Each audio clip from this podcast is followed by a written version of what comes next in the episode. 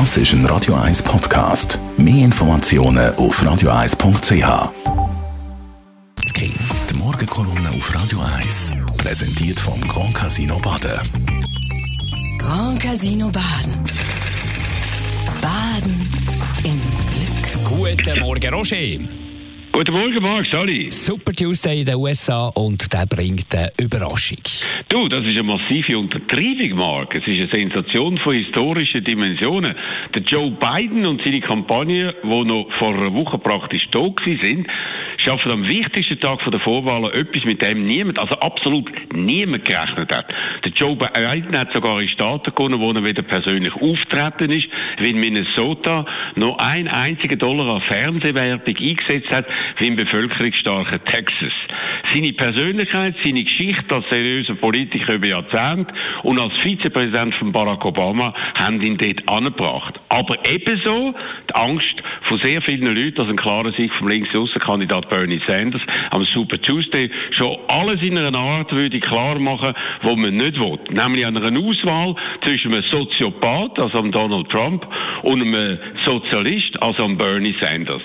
Vielleicht auch darum sind die Moderaten in der Demokratischen Partei fleissig wählen gegangen, vor allem die Älteren und die Schwarzen, während die Jungen, die mehrheitlich den Sanders unterstützen, in grosser Zahl daheim geblieben sind. Und damit ist am Sanders sein wichtigste Argument zusammengeht, dass er alleine mit der riesigen Unterstützung von vielen Millionen von jungen Leuten Donald Trump besiegen könnte. Ganz entschieden ist die Sache noch nicht, aber mit dem Momentum von Joe Biden, der am letzten Samstag in South Carolina angefangen hat und in der letzten Nacht nicht nur in den Südstaaten, sondern auch an der Ostküste weitergegangen ist, zeigt sich ein Trend, wo wohl kaum mehr gebrochen wird. Der Joe Biden 77 wirkt aber manchmal ein bisschen verwirrt. Ja, das ist also wirklich ein Problem, muss man sagen. Er verheddert sich in seinen Aussagen und Reden, wirkt manchmal unkonzentriert, ja, verwirrt, wirklich.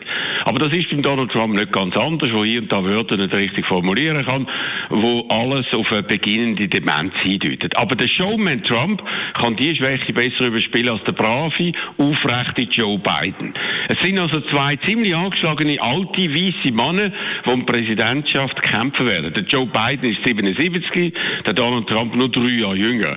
Aber es ist vor allem eine Wahl zwischen einem anständigen, erfahrenen und empathischen Biden und einem pathologischen Lügner wie der Donald Trump, der sogar die schlimmsten Erwartungen weit übertroffen hat. Verrückt am ganzen Markt ist, dass es aber völlig offen ist, welche von diesen beiden völlig unterschiedlichen Menschen die wichtigste Macht von der Welt in den nächsten vier Jahren regieren wird. Das heißt, auch nach dem sensationellen Super Tuesday kann man sich überhaupt noch nicht entspannen. Danke, Roger Schawinski. Seine Kolumne gibt es zum Nachlesen auf radio1.ch. Die Morgenkolumne auf Radio 1.